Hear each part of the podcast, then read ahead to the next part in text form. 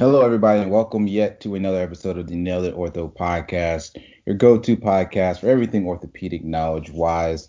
Um, I am one of the hosts. I'm Dr. Cole, and I'm accompanied here by my little guy. Go on, speak up now.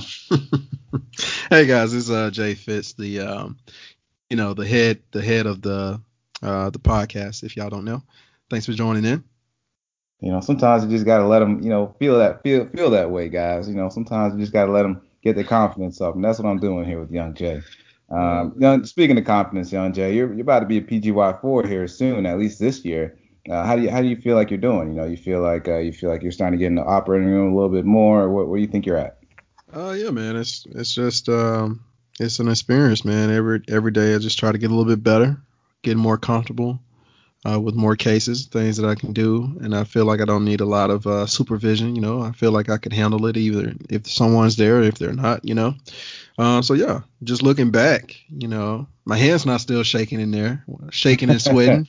Back oh, when uh, when they when they yeah man when they hand you the knife, so that's that's done. So you know things heading in the right direction. What about you? I remember back in the day we were sitting with Dr. Vilbrew and she was showing us how to do that subcuticular suture. We was sitting there sweating like, man, I don't know. yeah, yeah, I remember that. Yeah, man. Uh, now you do them all day, knocking out. Right. it's crazy how time goes. But nah, you know, I, I, feel like we're starting to get in the operating room a little bit more, uh, a little bit more autonomy and learning how to do some things, man. So I'm I'm looking forward to it and you know just trying to learn as much as I can. Uh, but enough about us, man. Let's go ahead and um, tell, tell them about the podcast, Jay. Yeah, man. So we got another exciting show. We have Dr. George Gantsoudes. He's coming to talk with us about clubfoot, congenital clubfoot, uh, which is, you know, high yield for both on the boards and, you know, just in the clinic. You're going to see this. You got to know how to deal with it and what it is and what's going on. So we we talk about a lot of good tips on this podcast. Dr. Gantsoudes, he did his uh, residency at Mount Sinai School of Medicine and his fellowship at the uh, Rady Children's Hospital out in San Diego. He's now uh, in Virginia with the pediatric specialist of Virginia. And he was so nice and so kind to give us a little bit of his time and do an amazing talk on clubfoot. I learned a lot and wish I would have had this talk before I started my PEDS uh, rotation, uh, you know, for the first time during my second year. So hope you guys get something from it and uh, enjoy. You are now listening to Nailed It, the Orthopedic Surgery Podcast, featuring doctors Jay Fitz and Wendell Cole.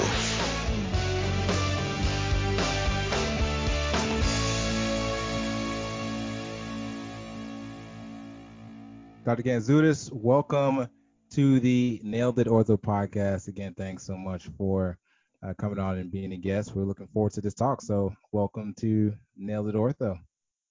Thank you for having me. Appreciate it. Happy to be here. Yeah, and I myself, for people that are listening, I'm I'm Cole. I'm one of the hosts, and I know we have uh, my little brother Jay on here somewhere. Whatever. I'm the guy who keeps this show running. Uh, we're, we're actually about 30 minutes late because of uh, Dr. Cole right now. So. Oh, here we go. Thanks, See, y'all guys don't know about. there's a bus. I'm always just thrown under the bus every time. You know, it's you know, it's how it goes. So. Uh, well, Dr. Gantsoudes, we, we kind of like to start out the podcast um, asking just a couple of questions, getting to know you a little bit better. Sure, of course.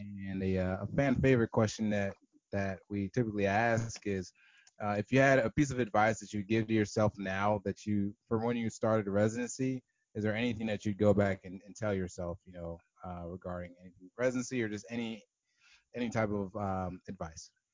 You got this. That's it it's just you got this just persevere survive learn something from even you know your mistakes other people's mistakes just learn something every day. You pretty much only have 60 months to learn everything you're going to learn before it's your name on the bottom of the page. And just take advantage of that time. It is temporary. You will get through it. I like that. That is actually something I have to tell myself every day. and uh, so that's uh, that's awesome. And I think uh, now I, now I'll put the more petty side of me on there, which is I found someone a couple, you know, a year or two ahead of me who I thought I was a better resident than, and I said, you know what, if that guy can make it, I totally got this. Hey, that's that's that- that's my more petty side. Yeah. Yeah, Jay. That's what they say about you, huh? Uh, uh, over there. Whatever. Hey, whatever helps, man. I, you know, I really, I really do think it's important to think a little bit further ahead because, in my opinion, residency can kind of beat you down. You you work Yeah. pretty hard, and you know you're not getting a lot of good jobs and thank yous and things like that, and you're expected to perform at your peak every day, and uh, you just have to kind of just keep trying to do your best and try to learn as much as you can. Like you say, it's only a five year process, hopefully, and uh, Yeah. you know take what you can. yeah, and- and- hopefully. yeah, hopefully. For most of us. For yes, of us. absolutely. Take what you can and, and try your best to become a, a good surgeon if that's what you chose to do. Um, so on to the next question. Uh, a lot of people who are interested in pediatrics, I hear, often believe that they have to go to pretty much if they're if they're interested in orthopedic pediatrics or pediatrics orthopedics, they feel that they have to go to like a major academic center. Uh, do you think that's always the case? Um, I don't think so. I think it's it's definitely a choose your own adventure thing. Um, you know, where I did my residency, we had very little exposure to pediatric orthopedic trauma, and so when it came down to my final two choices of where I really wanted to go, I would have been happy at either of the two places. But if I was going to be joining a place that had level one trauma call, I don't feel like one would have prepared me as well as the other one did. So I ended up choosing the one that had um, the bigger, bigger trauma exposure. But I think I would have been fine at either place. Uh, I, I don't think you have to go to one of the whatever preordained places. You know, you want to go somewhere where you're going to get your hands dirty. Um, I will tell you that one of the preordained places that I interviewed at, um, I would rather not have done a fellowship at. Um, quite frankly, there was little operative opportunity for fellows. It was, you know, told to me that it was the resident service. The fellows are there to observe, and I would have been like, no thanks. Oh, wow. it, this isn't a watching career. This is a Yeah. doing career. Yeah, I need to do. So I mean, I, I think you, we're all smart people. There are no dummies in ortho. Uh, it may feel like that someday, but there really aren't any dummies in ortho. And I think we know ourselves pretty well for the most part. And you know, you just got to trust your gut. Your gut got you this far. So Very true. Yeah. Those are all, all good words and um, good advice. This is actually uh, right around times. I know a lot of people are just getting their fellowship interviews uh, today. I know, and then you know around this area, so there may be some residents listening to this. So definitely take that into advice or into consideration. yeah, there's no one place. I mean, I, it really bothers me. It's like if someone says they don't get into Harvard, their life's over. It's like, man, that's totally not true.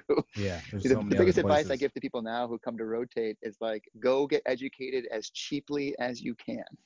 That's my Mm. advice to you. I like that. That's a, that's a good one.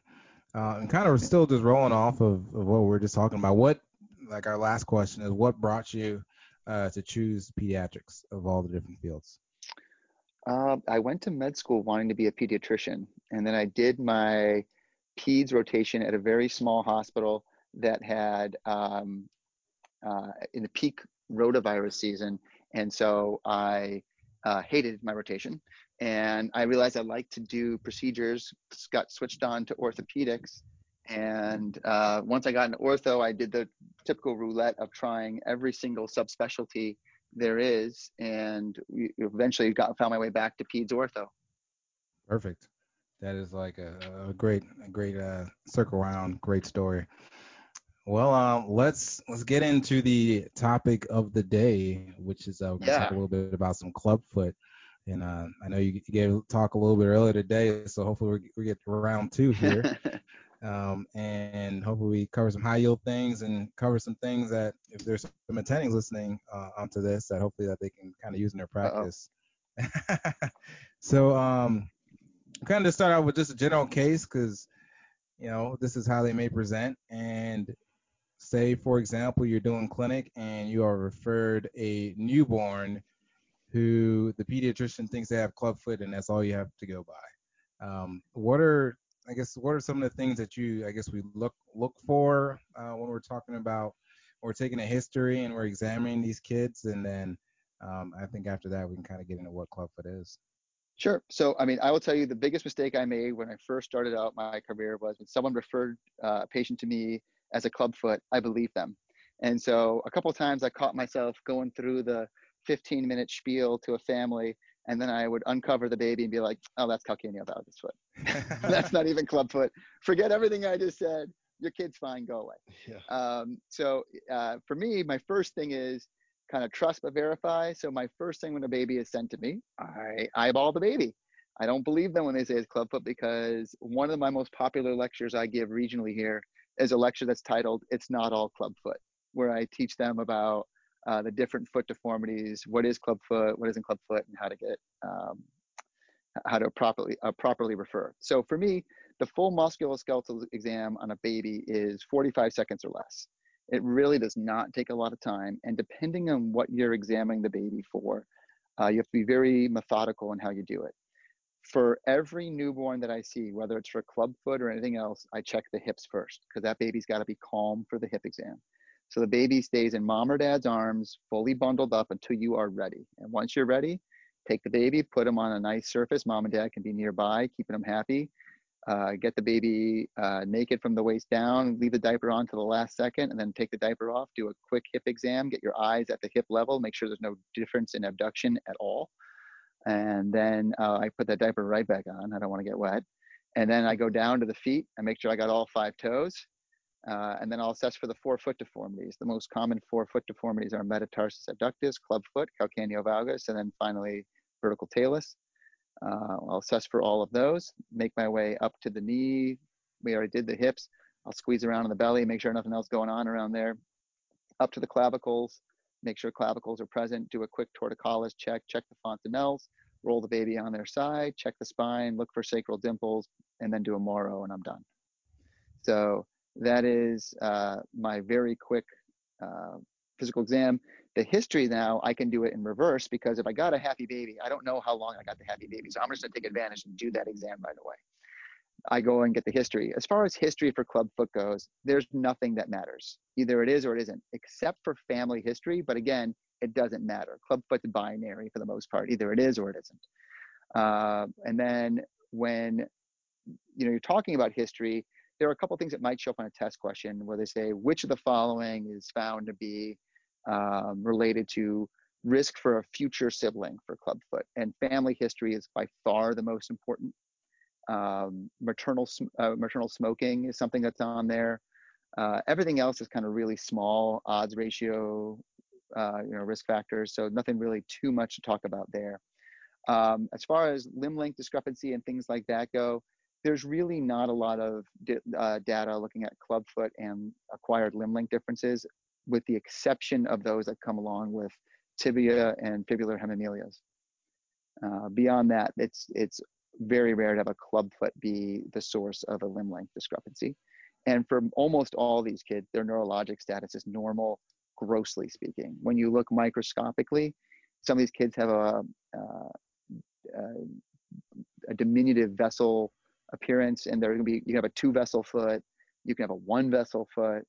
Um, that comes into play way later where if you ever get a late referral you always want and you see scars on the foot they've been previously treated you want to be darn well sure that someone didn't turn a three vessel foot into a two vessel foot or a two vessel foot into mm-hmm. a one vessel foot absolutely yeah that's that's probably good to know before doing any kind of surgery you got to know what that vascular status is is like before getting too far and i'm actually even glad that you just kind of briefly went through that musculoskeletal exam i know uh, earlier on in my residency, and I, you know, I didn't even know that we got consults on babies, and all of a sudden I get a page, and it's uh, you know, a baby that was just born, you know, 12 hours ago, and they telling me to come and, you know, evaluate them. Something's going on with their knee. I'm like, well, hmm, where where are, where is he? First of all, I don't even know what floor he's on. um, but yeah, so that was like one of the things that I, I had to take some time out and start reading up. Like, man, how to even do a full exam on a baby? So uh, they don't teach it to you in books. Yeah, I'll tell yeah. you that much. You something you got to learn by doing, unfortunately. Absolutely, uh, but like you say, the the babies they either they're like not with it or they they can be kind of relaxed for you, and you know you might get them a little oh, upset, yeah. but they're get them while you got them.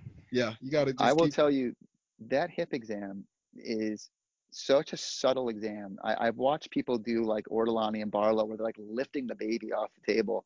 And it is just a very subtle, but the Barlow and Ortolani, very subtle movements. And you lose it when you're kind of uh, a little rough on the, when you get like ortho rough. This is not a Brutane exam. Mm-hmm. There's a time and place for Brutane and it's not in the newborn nursery. Yeah. And they're so small, you don't want to put all that yeah. force on them. They're so cute. Exactly. But uh, uh, so back to to club foot. Um, sure. and so we we mentioned, you know, just kind of when you was going through that summer, you actually mentioned some of the the factors and uh, family history and things like that to look out for. But can we just b- briefly talk sure. about the etiology of, of clubfoot? So uh, first and foremost, just to throw this out there, it is not a positional disease. It is a genetic disease. So or genetic condition, I'll say. Um, so the, it's not a packaging disorder, right? The packaging disorders are metatarsus adductus, hip dysplasia, and torticollis, when there's too tight of a space. Um, for for clubfoot, there is a genetic etiology. Um, Dr. Matt Dobbs and his wife had done a lot of research looking at specific genes and gene tests and things like that. To be honest, there's probably not a lot of um, applicability for those kind of things. This is one of those things where if you find out your kid's got clubfoot, you come see a pediatric orthopedist who talks you off the ledge for 25 minutes and then you know we'll go through the whole Ponseti treatment.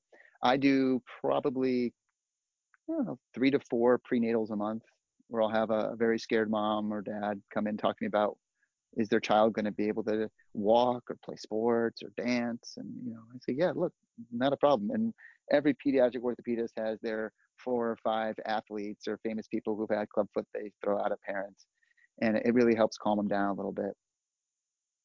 But as far as other than uh, family history and maternal smoking, I doubt there's anything that you guys will ever be tested on about it. Yeah. Okay. I think that's um I think that's good. And I think you even mentioned one of the things that I remember seeing a question on that I didn't even know uh, was about the the vessels and I think yeah. an absent anterior tibial artery was somewhat was associated with clubfoot. I had no idea. Um, yeah. But yeah, just to kind of reiterate and point that out. So yeah, so it's it's important to think of clubfoot as not just being a foot problem. The entire leg below the knee is altered, right? The calf is smaller. It's it, it's going to be have um, an ultimate strength that's slightly less than the other side, and so if the tendons are malpositioned, if the ligaments are tight, it's it makes sense that there may be some kind of angiogenesis problem there too. Right. Um, and I see you're bringing me to the uh, the next slide. This is very important in your assessment. So when you look at a at a baby's foot, how do you know it's clubfoot? You guys all know the mnemonic cave, and it's a very useful mnemonic. But perhaps not, none of those is more important than is equinus. You really don't have a true clubfoot that doesn't present or that, that presents on day one without equinus. You have to have equinus if you don't have equinus, you may be more of that like so-called positional clubfoot. But if it's not equinus, it's probably not clubfoot. It might be one of those like little positional metatarsus adductus that doesn't really have a varus component with it. Um, and so when uh, we talk about the the CAVE acronym, it's important to remember in that way because that's also the way in which we correct it. So we'll start in that order. So talk CAVUS first. CAVUS, by definition, is plantar flexion of the first ray. It is a four foot pronation. It is incredibly important to when you look at the baby's foot, the thing that makes the foot look the most normal on that first day is that cavus because everything else looks so crazy. The only thing that makes it look somewhat normal is the fact that first ray is trying to get plantigrade, except that is deceptive because that first ray is one of the major problems. The first ray is so plantar flexed that it has now dissociated itself from the rest of the foot. So by correcting that cavus first, by providing a supinating force with dorsiflexion slight eversion to that first ray the base of the first metatarsal head, you are now restoring the forefoot, midfoot, hindfoot alignment. And what Ponseti talked about is restoring the calcaneopedal block. So the calcaneopedal block is the entire foot minus the talus, because the talus is the center around which all foot correction occurs, not just in one plane, but all three planes. So by restoring the, the first ray up in that normal position, now you can externally rotate and abduct by pushing on that first ray with a fulcrum on the lateral talar head, and that will evert the talus, taking you out of varus into valgus. It will abduct the forefoot, taking you out of adductus. And then once you get externally rotated enough, you can then talk about treating the equinus. What made Ponseti's treatment so revolutionary is he completely understood the foot and its anatomy and how things worked before he figured out how to correct everything. He had to go and understand the foot before he decided he was going to just say, I'm just going to push here and make the foot look straight. And so that kind of leads into a little bit of the history. If you guys are okay going off a little bit here for a couple yeah, seconds. let's do it. Sure. All right. So going all the way back to Hippocrates. Hippocrates described clubfoot and he talked about serial bandages and he understood that it was important to overcorrect the foot to prevent recurrence. And then, you know, between Hippocrates and the Dark Ages, all that information was lost. And then you got to fast forward to modern medicine where they try to manipulate these feet again and not operate or not, you know, leave them as they were. And they just basically pushed on the foot. And the fulcrum they used most commonly was the calcaneal cuboid joint, joint. And they were trying to um, open up the foot through that joint. And it just, you know, we know the foot doesn't work that way now, but they didn't back then. And so, because they had failed on these serial manipulations, people were operating on these things left and right. And it wasn't until Ponseti really studied on this. And Ponseti's history was he was a surgeon born in Mallorca in Spain. And when Francisco Franco took over and started purging the intellectuals, he fled to Mexico. And in Mexico City, somehow someone from Iowa came down there and they had some conference and they brought him back up to Iowa City and basically said, look, go wild, man. And so he started, you know, letting his mind carry him wherever, whatever uh, he could get interested in. So he had tons of work on DDH, tons of work on feet. And it was through his work with stillborn feet where uh, eh, where he really helped us understand how the foot moves. And so in the traditional Ponseti method, um, he corrected what he called Kite's error. So Kite's error is putting your foot or your your uh, thumb on the calcaneus or the calcaneal cuboid joint, where he said no, that's the wrong place. If you touch the calcaneus at all, you're blocking the eversion.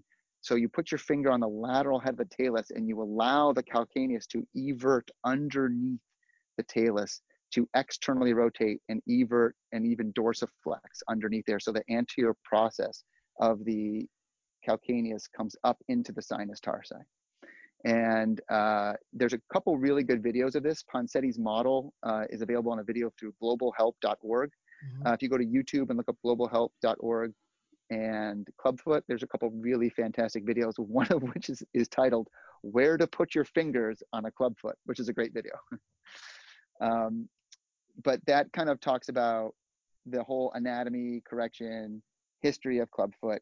Ponseti, when he published his first paper on clubfoot, was I think 19. I'm gonna screw up these these years, so I wrote them down at some point and I misplaced my card. But I think it was like 1963 was his first paper, and then 72 was his second paper, and it really wasn't uh, until a couple decades after that where he really started to sway people's minds.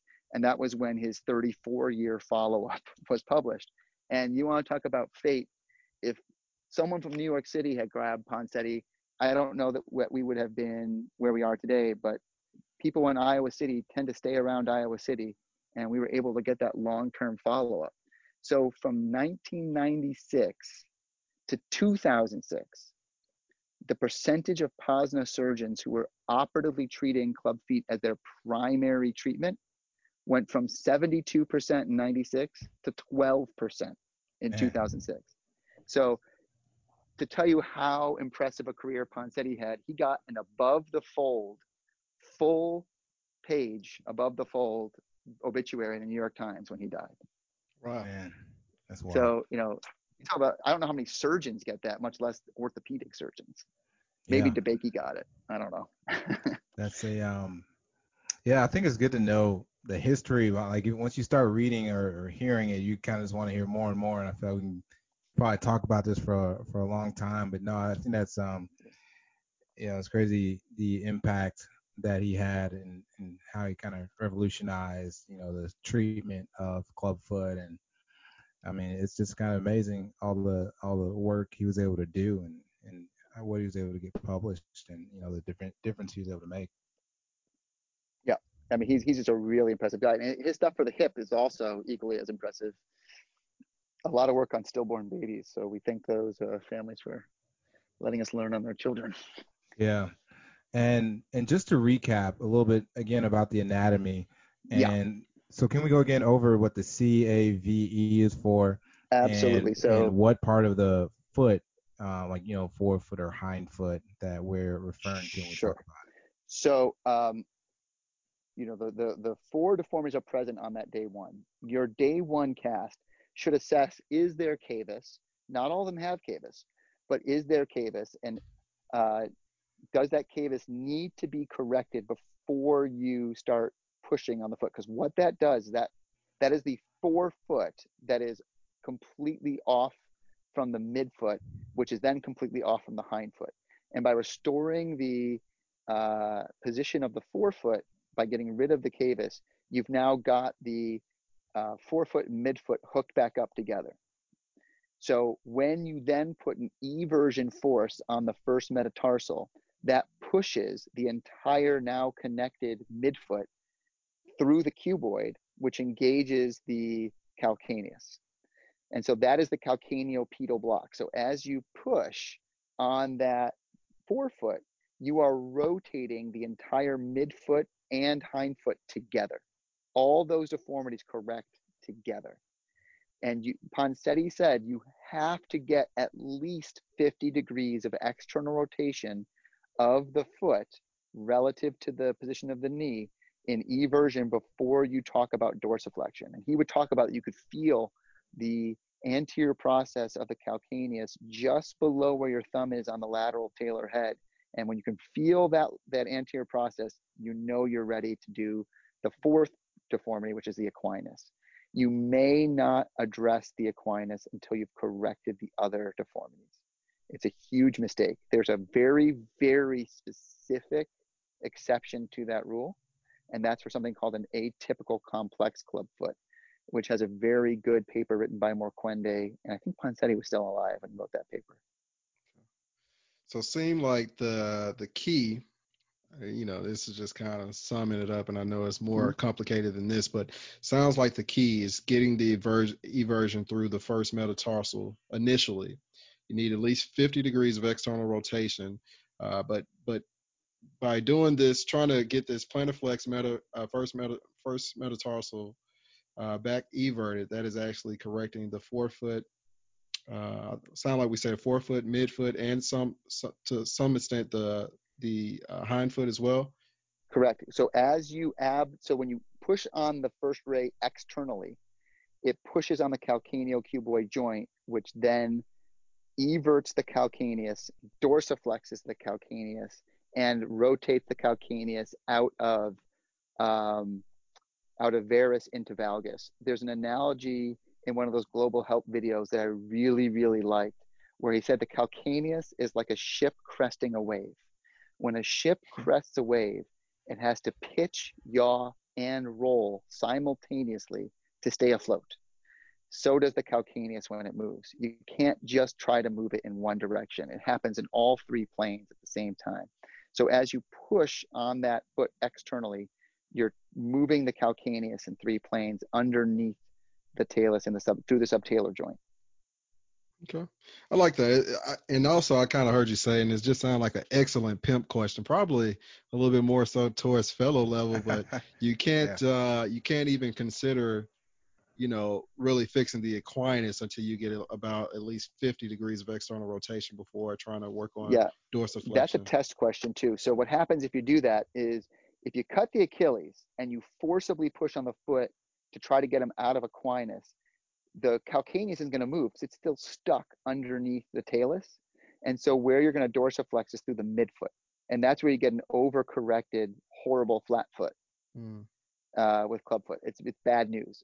I mean, I love treating clubfoot because you can take somebody that would otherwise have a lifelong debilitating problem, and before they're even in preschool, they're completely done with their treatment and look awesome. I mean, if you know, a handful of them go on to need some small surgery along the way, but nothing major. The major goal of the Ponseti treatment is, and I, I skipped this and I shouldn't have skipped this, is a painless, flexible plantigrade foot. It's not a foot designed to win a beauty contest. It's going to look a little bit different than a normal foot. Um, you know, the most obvious way a foot looks different, if you look at your own foot and you look at your extensor digitorum brevis, and it has that nice convexity to it. Every club foot has a very underdeveloped extensor digitorum brevis, along with every other muscle in their leg, and it looks a little different. And even if you have a perfectly symmetric and length foot and there's no real shoe size, shoe size difference, you can always tell which one is a club foot by looking at the EDB. So the goal of Ponseti is to stay out of the joints. And that's why his treatment is so important because once you operate on a club foot and you go through a joint, that joint is never the same again. So we can move, you know, and you know, we pretty much did just talk about the Ponseti method for the for the most part, but yeah. Let's what what about if you do nothing at all? Say uh, this. Well, actually, but before I get to that, there's a couple things I didn't talk about which have to be talked about. Uh, I, I'm I'm bad for not mentioning it. It's a long leg cast. It's always, always, always a long leg cast. You cannot control the rotation through a short leg cast. There still are some jokers out there trying to do it that way, and you can't do it. And I know because I see their patients long term, and it, it just it, you can't correct it that way. Um, so that's first and foremost most important. Now, if you don't correct this, um, I don't know where if you guys have ever traveled internationally, but you will see people uh, out there who have um, uncorrected club feet, but they're not young people because through Ponseti's international organization, almost every country in the world has people treating club feet now. Um, but when I traveled to the Dominican Republic in the early 2000s, I used to pass a guy every day who would panhandle and had a unilateral club foot. And I got the courage one day to go talk to him and say, Hey, man, you know, I'm working at a charity hospital. We can fix your foot. He said, I was never educated. My family gave up on me. This, this is the only way I can make money is by panhandling. And so, you know, that guy was literally walking on the dorsum of his foot, right? Because that's how the, it, it's shaped like a club. Look at that. Uh, the people listening can't see it, but on the screen, if you're watching on YouTube, you can see the infant model. That first picture, you'd be walking on the the lateral border of your calcaneus and your talus. And so your body, it, what's really weird is you develop a, like a calcaneal fat pad there. Yeah. Yeah, and so, you know you can't wear shoes. It's a lifelong problem. Yeah, yeah, I can. Yeah, I mean, of course, that will be uh, a big issue, right? I mean, you you'll probably have where your skin calluses there in that area, like you say, the uh, problems with shoe wear. I would imagine. I don't know. Is there is there any increase in like infections or or anything like that? I guess skin breakdown. Um, you know, not that we've, not that uh, I know of. It, it is possible to fix way later in life with like a, a triple arthrodesis, but I will tell you that. Um, so a few PD pods who like to travel overseas. Dave Spiegel from CHOP is one of the ones who's published the most on um, beginning the Ponseti treatment in the walking age child, and he has really amazing results treating kids uh, between ages one through six and I think something like only like 14 or 15 percent of those kids needed operative treatment. So even in an older kid, you can start Ponseti treatment. I mean, it just works. And that's actually how, when you get a relapse, your first treatment isn't the knife. Your first treatment is casting again, trying to restore some of that uh, treatment back by casting it out. Yeah, so I guess oh, that's the, yeah, yeah. I was trying to catch up points. with you there. he did. He really did. We went through everything in a in a very uh, uh, efficient manner, I think. Actually, um, do we do? Let's let's uh, touch on bracing. When do you use? Oh, do yes. you use um, uh, so, abduction bracing, or when, yes. or you know how long? So you, you have to. So here's the thing. It's it's kind of like I don't know if you guys had uh, dental braces. I did uh, growing up, and I never wore my retainer. And shockingly, my teeth kind of went sort of back to where they were before Yeah. we started. Yep, same So here. that's the Yep, analogy. I give. To, that's the analogy I give to every parent, which is, look, the orthodontist can put you in braces, but if you don't wear your retainer, your teeth are going back. And it's the same thing for the feet. So I, my first visit with these families, whether it's the prenatal visit or it's the first time I meet them uh, uh, postnatally, I go through the entire thing where I say, my treatment phase is somewhere between three and eight casts. Your child may or may not need an Achilles tenotomy, but your child will definitely be braced. Now, the duration of bracing is debated very intensely. Ponseti, when he first described it, said, oh, up to two years you can brace. Had about like half his patients relapse. So then he extended it to between five and six years. I will tell you that it's the the true Ponseti acolytes stick to five years. And when I say acolytes, I mean like they are disciples. they Yeah. are out there like hardcore preaching uh, about the true Ponseti way.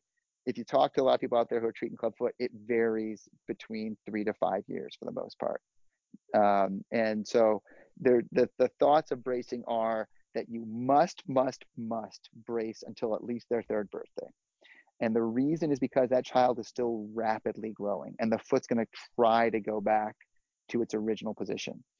Um, the forces pulling it back into the original position are the original tightness of the muscles that that cause it in the first place. But you can also run into some issues with the tibialis anterior tendon, where if the tibialis anterior tendon is attached slightly more proximal or slightly more plantarly than it should have been on the dorsum of the first metatarsal and the uh, medial cuneiform, and it's a little more on the medial surface there, you'll get what's called dynamic supination. So when you enter swing phase of gait and the foot needs to dorsiflex so the toes can clear the ground, you have more of a varus and supination pull than you would otherwise have. And over time, that can cause you to get a more static deformity of recurrence of your adductus and recurrence of your varus. And so that is the most com- that and true equinus are the, the deformities that you'll see come back. What is clear is that you should treat recurrent equinus. What isn't clear right now is what is the specific trigger to do a tibialis anterior tendon transfer. Is it isolated? Like if you identify in a four-year-old dynamic supination, should you take that child to the operating room? We don't know yet. Or should you wait to see if that child does develop dynamics, uh, dynamic supination that results in a static deformity? It's very debatable. I'm pretty aggressive on that because um, I would rather not have to tell a family you got to brace a kid for six years if I can just treat the dynamic supination now. Because I don't know if you guys have kids, but I can tell you by their third birthday, a lot of these parents are done with bracing. Yeah. Yeah. Yeah. Um, but that's that's the importance of uh, bracing, and it, it is. This will be on your test questions, where it is the most important factor for recurrence is um, failure to comply with the bracing protocol. And I stress that with the families. I don't blame my families for anything. I'm a, you know, I'm a very, it's all on me, kind of the buck stops here kind of surgeon. But I let them know, man, if you guys stop bracing, you're gonna guarantee your kid a relapse. Yeah. And you say you brace till the to the age of three. Eh, And yeah, um, I think you did a, a great job describing the dynamic supination. I read that many times uh, in the past, and I never really I understood it, but I didn't really understand it per se. Yeah. Uh, but the, your your explanation was was was great as far as Once you um, see it, you'll never, yeah. you'll, you'll ne- like. That's why it's so important. Like you said before, when you go to examine a baby, you get a sense of how you're supposed to do it.